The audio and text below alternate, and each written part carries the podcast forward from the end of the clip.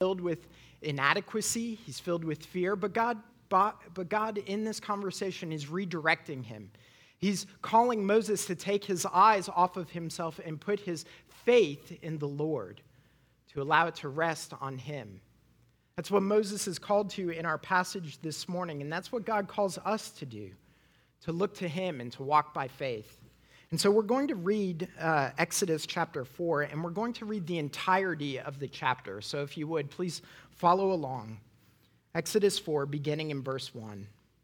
Then Moses answered, But behold, they will not believe me or listen to my voice, for they will say, The Lord did not appear to you.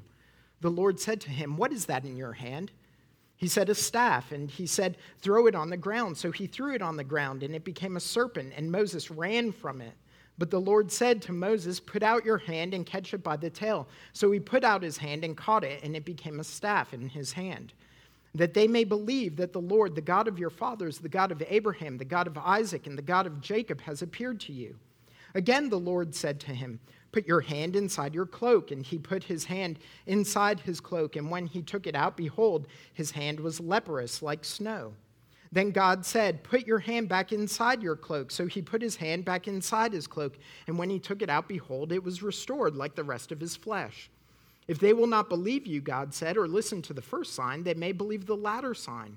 If they will not believe even these two signs or listen to your voice, you shall take some water from the Nile and pour it on the dry ground. And the water that you shall take from the Nile will become blood on the dry ground. But Moses said to the Lord, O my Lord, I am not eloquent either in the past or since you have spoken to your servant, but I am slow of speech and of tongue. Then the Lord said to him, Who has made man's mouth? Who makes him mute or deaf or seeing or blind? Is it not I, the Lord? Now therefore go, and I will be with your mouth and teach you what you shall speak. But he said, O my Lord, please send someone else. Then the anger of the Lord was kindled against Moses, and he said, Is there not Aaron your brother, the Levite? I know that he can speak well. Behold, he is coming out to meet you, and when he sees you, he will be glad in his heart. You shall speak to him and put the words in his mouth, and I will put be with your mouth and with his mouth, and will teach you both what to do. He shall speak for you to the people, and he shall be your mouth, and I and you shall be as God to him. And take in your hand the staff with which you shall do the signs. Moses went back to Jethro, his father in law, and said to him, Please let me go back to my brothers in Egypt and to see whether they are still alive. And Jethro said to Moses, Go in peace. And the Lord said to Moses in Midian, Go back to Egypt, for all the men who are seeking your life are dead. So Moses took his wife and his sons and put them on a donkey and went back to the land of Egypt. And Moses took the staff of God in his hand. And the Lord said to Moses, When you go back to Egypt, see that you do before Pharaoh all the miracles that I have put I have put in your power, but I will harden his heart, so that he will not let the people go. Then you shall say to Pharaoh, Thus says the Lord Israel is my firstborn son, and I say to you, Let my son go, that he may serve me. If you refuse to let him go, behold, I will kill your firstborn son.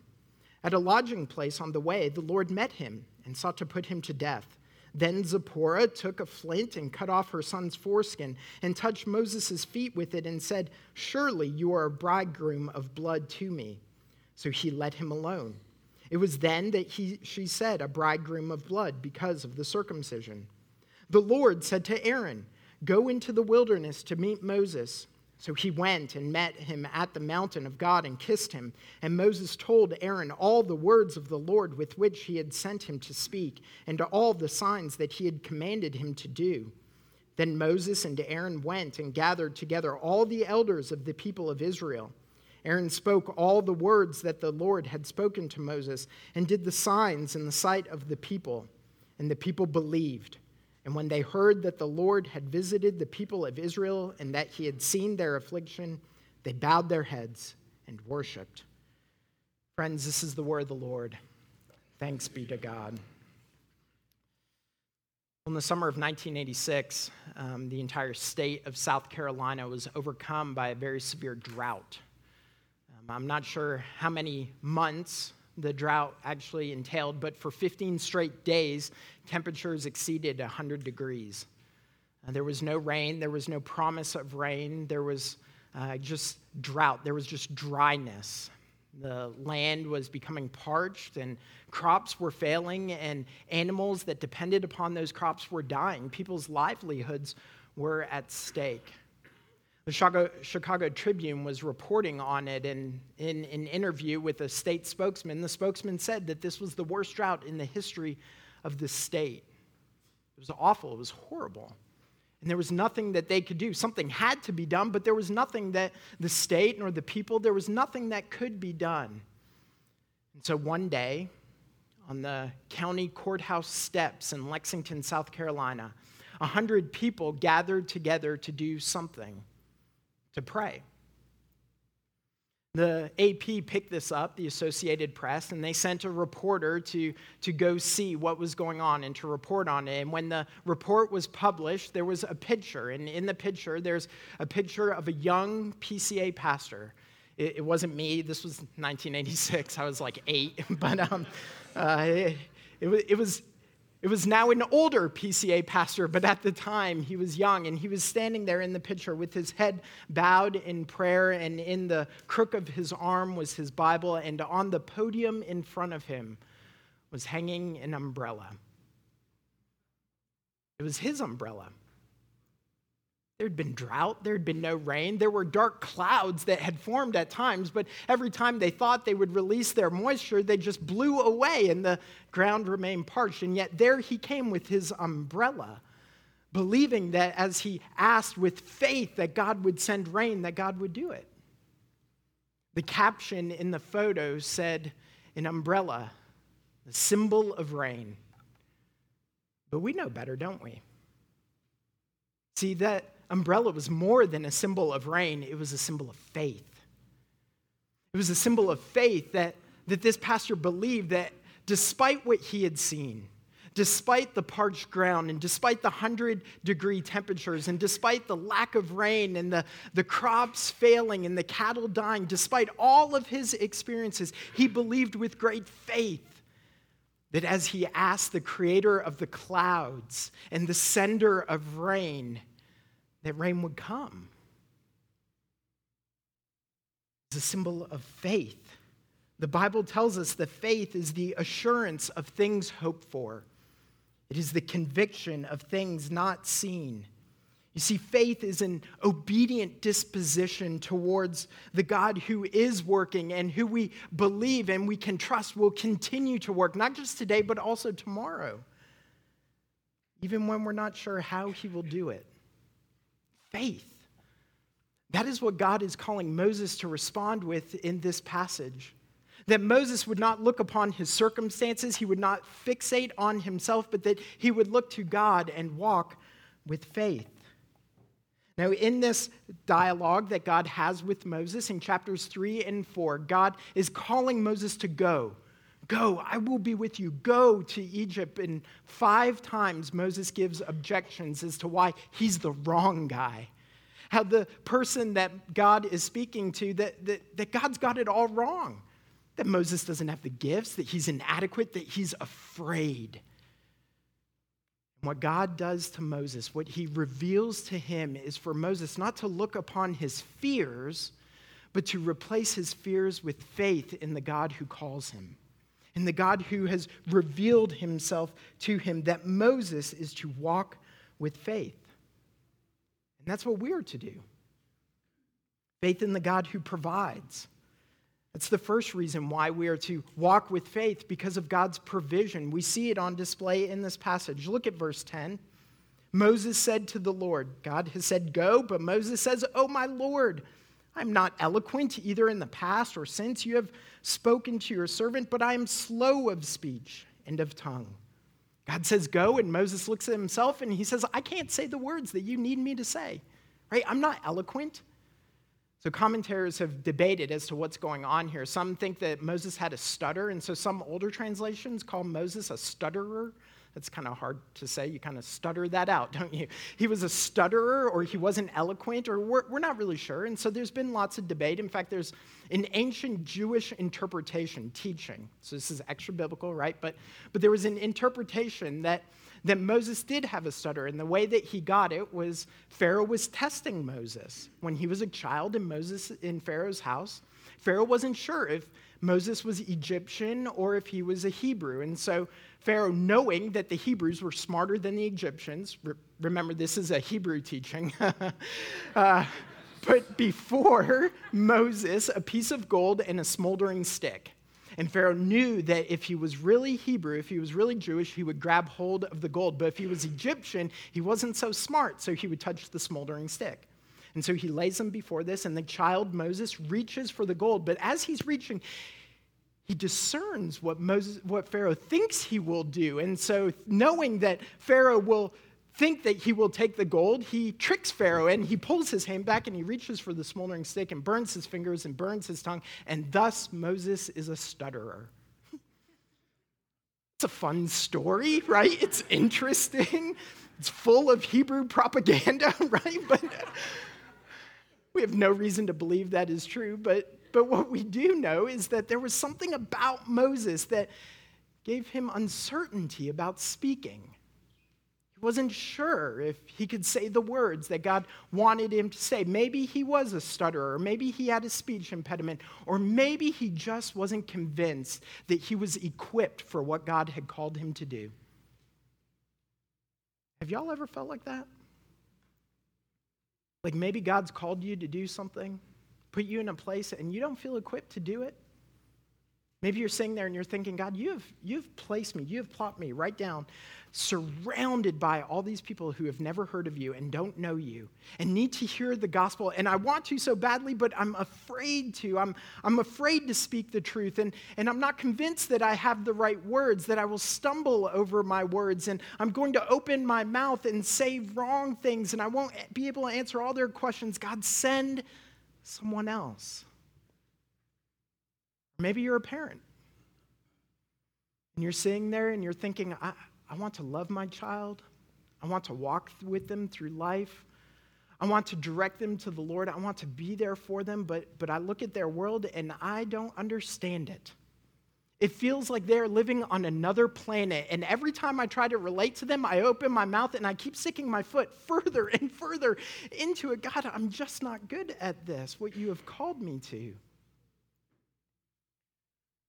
Or maybe you're sitting there and you're looking around this room and you're going, if, if only I had his gifts, or if only I was like her, there, I, I see clearly how God uses them, but, but me, I'm not so sure. Have you ever thought that? Let me tell y'all, if, if you're not thinking it right now, I'm sure you've thought it before. And if you haven't thought it before, then maybe you're not very self reflective, but you will, you will think it in the future. right? I mean, that's what Moses is saying, right? They won't believe me. They won't listen to me. I'm not eloquent. I am not equipped for what you have called me to do. And how does God respond? Look at verses 11 and 12. Then the Lord said to him, Who has made man's mouth? Who makes him mute or deaf or seeing or blind? Is it not I, the Lord? Now therefore go, and I will be with your mouth and teach you what you shall speak. Did you hear that? Did you hear what God didn't say? He didn't say, Moses, you're just too hard on yourself. You're a great speaker, Moses. You're going to do awesome. Like, that's not what he said. He didn't prop up Moses. What did he say? I go with you. He said, I will be with your mouth.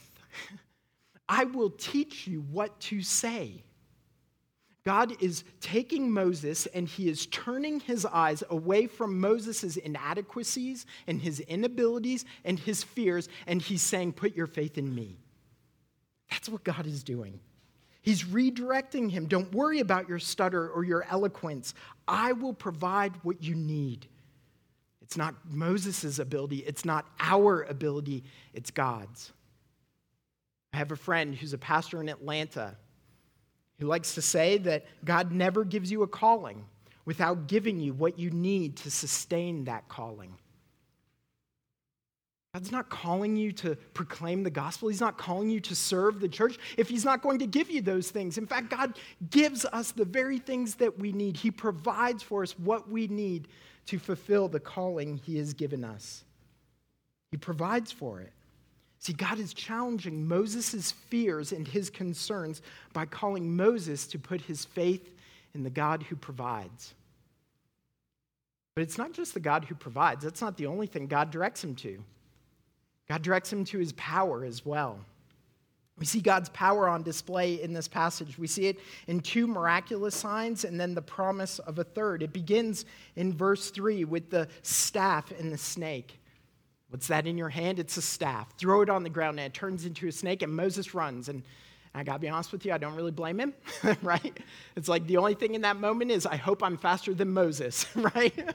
right? So he goes fleeing from the snake. But what does God say? Go and grab the snake by the tail. Okay, now that's interesting.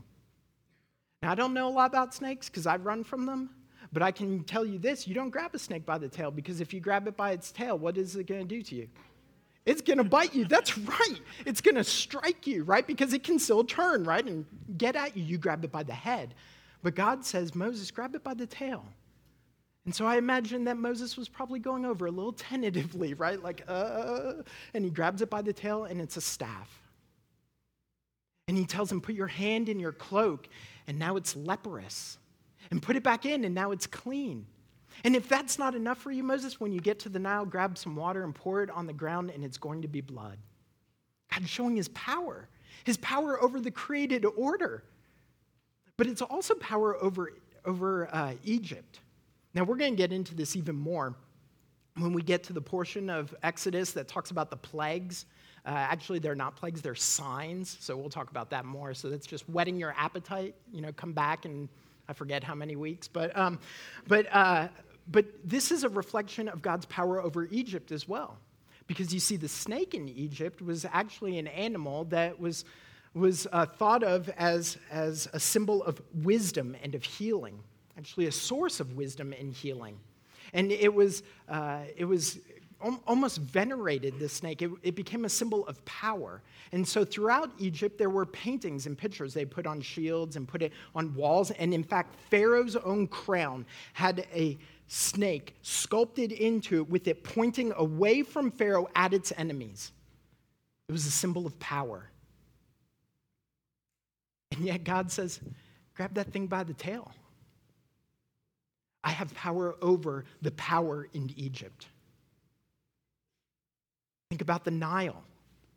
The Nile was the source, the source of sustenance for Egypt. If the Nile dries up, if it goes away, the people die. And so the, the Nile in this pantheistic nation was actually venerated, it was worshiped. In ancient Egyptian language, the word, the Egyptian word for the Nile was the same word that was used for the Nile god. This God that nourished the land and provided for Egypt. But, but what is it that God says? Take a little bit of water and it will become blood.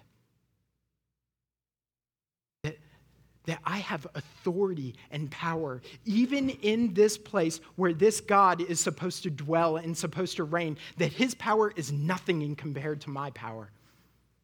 The symbol of judgment that he would bring upon Egypt, that he would take their very source of life and he would turn it into blood.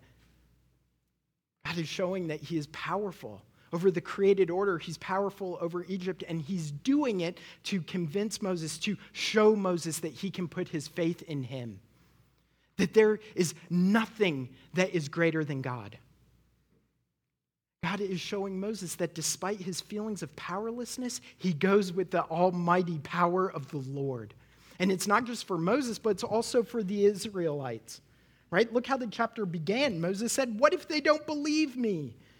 And in verse 13, please send someone else, right? He's basically saying, I can't make Israel believe. I don't have the power to do that. And so God gives him these signs. In verse 5, he says he's giving him this sign that they may believe. And in verse 8, if they will not believe you, they may believe the latter sign. And if they don't believe the latter sign, then do the trick with the Nile. then they will believe. They will see that I am more powerful than anything in Egypt. That I am the sovereign power over this world, that, that you can follow me, that you can have faith in me, that he is the one that Moses and Israel and we are to put our faith in because God shows his power. But God also shows that he is a father. He shows his parenthood in this passage. I needed another P. His parenthood. He is a parent to Israel. Okay, so Moses finally is convinced he's going to go. No more objections. So he starts going, he starts moving towards Egypt, and he gets to this little lodge, and we have this strange little occurrence that happens in verses 24 through 26. Now, I bet, I bet some of you thought, you know, Penny's preaching the entire chapter, chapter four, he can't talk about everything. So surely he's going to skip the part about Zipporah, right? Because who wants to talk about that? Uh, but we're not. We're going right there because it's actually very significant. It reflects Moses' disposition to God. So let's read, beginning in verse 24. At a lodging place on the way, the Lord met him and sought to put him to death. Then Zipporah took a flint and cut off her son's foreskin and touched Moses' feet with it and said, Surely you are a bridegroom of blood to me. So he let him alone. That is, God let him alone. He let him alone. It was then that she said, A bridegroom of blood because of the circumcision all right, like what is going on here, right? Um, this seems kind of odd. Like, why is it right here? Why didn't this happen a long time ago? And that is actually the question we should be asking. Like, why wasn't Gershom already circumcised? And the fact that he wasn't circumcised reflects Moses' disposition to the Lord. So, um, one question we should ask is who is the him that God is seeking to put to death? There's a lot of debate whether it was Moses or Gershom. Um, commentators, I don't know if they're evenly divided, but, but there's uh, people on both sides. I tend to think that God was going to put Gershom to death. Uh, if you're wanting to know my opinion, and that's because of the, the fact of circumcision to come. But regardless, God is about to discipline one of his people. So, why? Well, you guys remember the Abrahamic covenant? In Genesis chapter 12, 15, and 17, God makes a promise to Israel. And he says, I'm going to bless you, Abraham, and through you, the nations will be blessed. You will go into the land, you will have it, it will be a beachhead, so that all the nations will see the glory of the Lord and they will come to God. And when God made this promise to Abraham, he said, I'm going to give you a sign, right? Covenants come with signs, right? Sign of baptism, the sign of the Lord's Supper. These are signs of the new covenant. But but this is a sign to you. It is circumcision. And so every Jewish boy whose parents were faithful would circumcise them from the time of Abraham going forward. This is a sign to you, a sign to remind you of God's promise to bless Abraham and bless the nations through Israel, but also a sign of Israel's faithfulness and fidelity to God, that they are his people. And that is the problem. You see, Moses, by not circumcising his son, is actually disassociating not only with God's people, but with God. He is disobeying God's commandment to pass on the covenant sign to his son. He's disassociating with God and he is rejecting his covenant. And that is why God is ready to put his son to death. He's living as though he is not a son. So it's kind of like in the movie Braveheart. So maybe some of y'all have seen Braveheart, uh, this epic movie, right? I mean, it truly is epic, right? This wonderful story about William Wallace, who's the Scottish patriot who's going to defeat the evil English and, and rid Scotland of England and win for them their freedom, right? And so Wallace, we, we know some of it's historical, but a lot of it's uh, um, based on historical fact, right? Um, but, but anyway, the story is, is wonderful nonetheless. Wallace, he has uh, got his ragtag band of army. They're going and they're fighting against uh, England and they're winning these battles. But at some point, they, they're on the run. And Wallace needs extra help. And so he turns to the Scottish nobility. There's one, Robert the Bruce right? Like you, you, like Robert. He, he's got this romantic heart. He wants Scotland to be free. He wants to go charging with William. And so he pledges, I will be with you at Falkirk. When you go against England, I will be with you. And so the battle is ready to begin. And the, the armies are lined up opposed to one another. And William looks, and Robert is nowhere to be found. Right? We're, we're wondering, did he break his promise? But, but as we're watching the movie for the first time, we're, we're thinking, no, he, he's going to come riding in. Scotland will be ready to be thrown down, and he'll come with the cavalry and swoop in, defeat the English, and Scotland will win. But the battle ensues. Robert never arrives. He's broken his promise, but even worse than that, you see, William goes riding off, chasing after the King of England. And one of his entourage, a lone rider with a helmet on, he turns away from the entourage to defend the King of England and he dismounts William from his horse and they begin to fight hand to hand combat. And William rips off his helmet to find it's Robert. He had not only broken his promise, but he betrayed William. And the picture on William's face, you feel his pain, his sadness, the hurt that he's experiencing in this betrayal. That Robert had not just ignored his promise, but he he no longer wore Scottish clothes and he, he turned and betrayed William and he fought for England. It was as though he wasn't even Scottish anymore. And that's what Moses is doing. He's not living as a son. He's not living as a true Israelite. He is disassociating himself with God and his promise.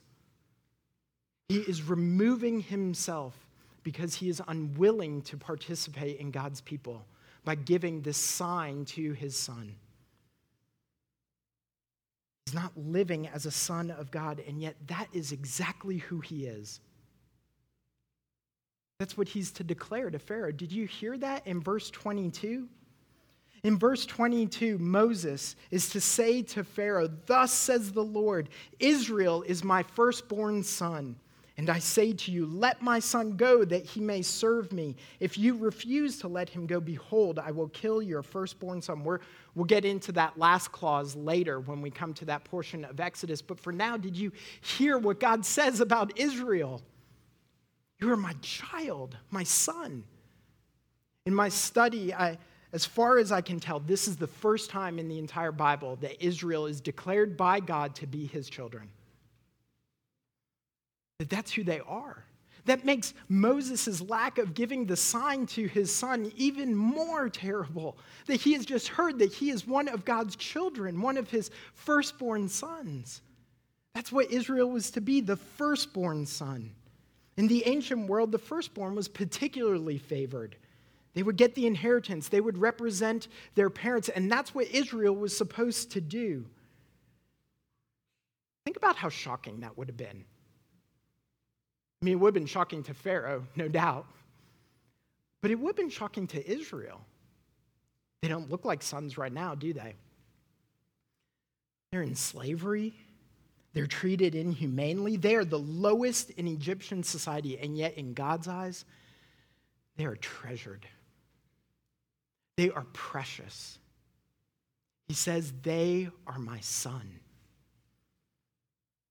See, the children of God, that's who Israel is to be. And that's what God has called Moses to represent. That they would live by faith as God's children. Just as Moses would lead and deliver God's children from slavery, from bondage, years later, that's exactly what Jesus would do. He would deliver God's children from the bondage of our sin by taking our sin upon himself and having the power to rise from the dead and defeat it so that God's children would hear, You are my son, you are my daughter. That's what 1 John chapter 3 tells us. John writes, See what kind of love the Father has given to us that we should be called children of God, and so we are. That's who you are. That if your trust and your faith is in the Christ who has died and resurrected, then God calls you my, He says, You are my son, my daughter. You see, this is not just contained to Old Testament Israel, but when Jesus came, the Abrahamic promise was being fulfilled that the Gentiles, the nations, would be brought in. And so it's not just for believing Israel any longer, but it is for every tribe and tongue and nation and people and every race to be brought in and to be called the people of God. Sons and daughters of the King inheritors, heirs of the promise of God. That's what Romans 8 tells us. That the Spirit Himself bears witness with our spirit that we are children of God, and if children, then heirs, heirs of God and fellow heirs with Christ. That we can have assurance that because of Christ and because of the giving of His Spirit, that that is who you are. Inheritors of the promise, sons and daughters of the King. Friends, that's why we're to walk by faith. That's why we're to walk by faith because we're not orphans. We're not left alone, but we are His. He draws us into His family. God, the one who has provided all that we need as, as we walk with Him. God, the one who is powerful enough to defeat the most powerful nation in the world, the one who is powerful enough to defeat death itself. God, the one who calls us his children. He is our father, and he parents us, calling us to obedience, calling us to walk, to follow him with trust and obedience, to follow him by faith today and tomorrow and for all our days. That is what he is doing. The God who has provided and has powerfully worked and has called himself our Father we are called to walk with him in faith. Amen. Father, we ask that you would do that in our hearts, that you would stir us, that you would convince us and affirm in our spirits, confirm to our spirits by your spirit that we are your children, that your promise is true. It was true yesterday, and it is today, and it is tomorrow. That because of Christ, we are your people. And so teach us to walk by faith to turn our eyes from ourselves and to fixate them on you, the God who has called us, the God who has provided, the God who has powerfully worked, and the God who calls us his Father. God, we ask that you would do this in Jesus' name, and all God's people said together.